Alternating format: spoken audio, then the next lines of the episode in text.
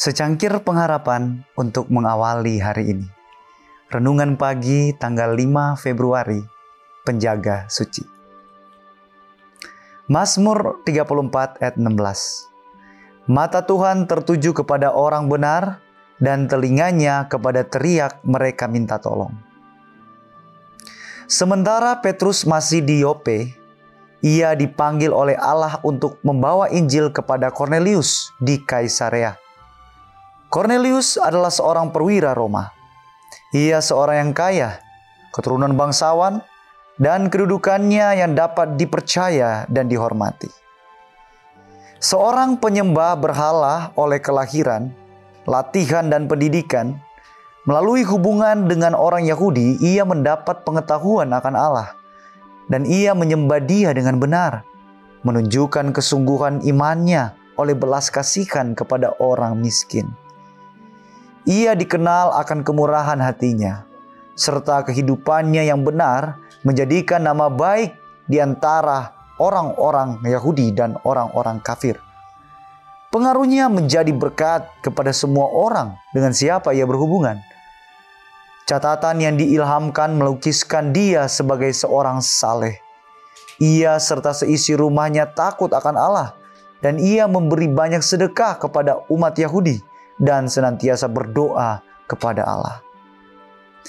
Percaya kepada Allah sebagai khalik sorga dan dunia, Cornelius menyembah dia, mengakui kekuasaannya, mencari nasihatnya dalam segala urusan kehidupan.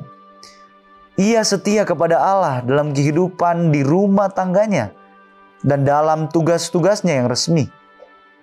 Ia telah mendirikan masbah Allah dalam rumah tangganya karena ia tidak berani berusaha menjalankan rencana-rencananya atau memikul tanggung jawab tanpa pertolongan Allah. Meskipun Cornelius percaya nubuatan-nubuatan dan menunggu akan kedatangan Mesias, ia tidak mempunyai pengetahuan akan Injil sebagaimana dinyatakan dalam kehidupan dan kematian Kristus.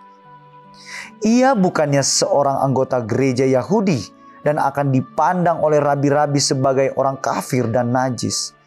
Tetapi penjaga yang suci, yang sama yang berkata tentang Abraham, saya mengetahui dia, mengetahui Cornelius juga, dan mengirim suatu pekabaran langsung dari surga kepadanya.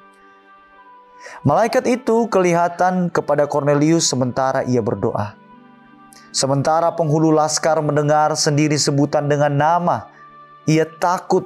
Namun ia mengetahui bahwa pembawa kabar itu datang dari Allah.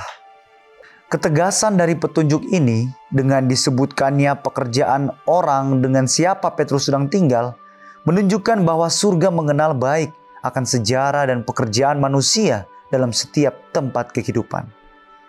Allah mengetahui akan pengalaman dan pekerjaan-pekerja yang hina. Demikian juga dengan raja di atas taktanya.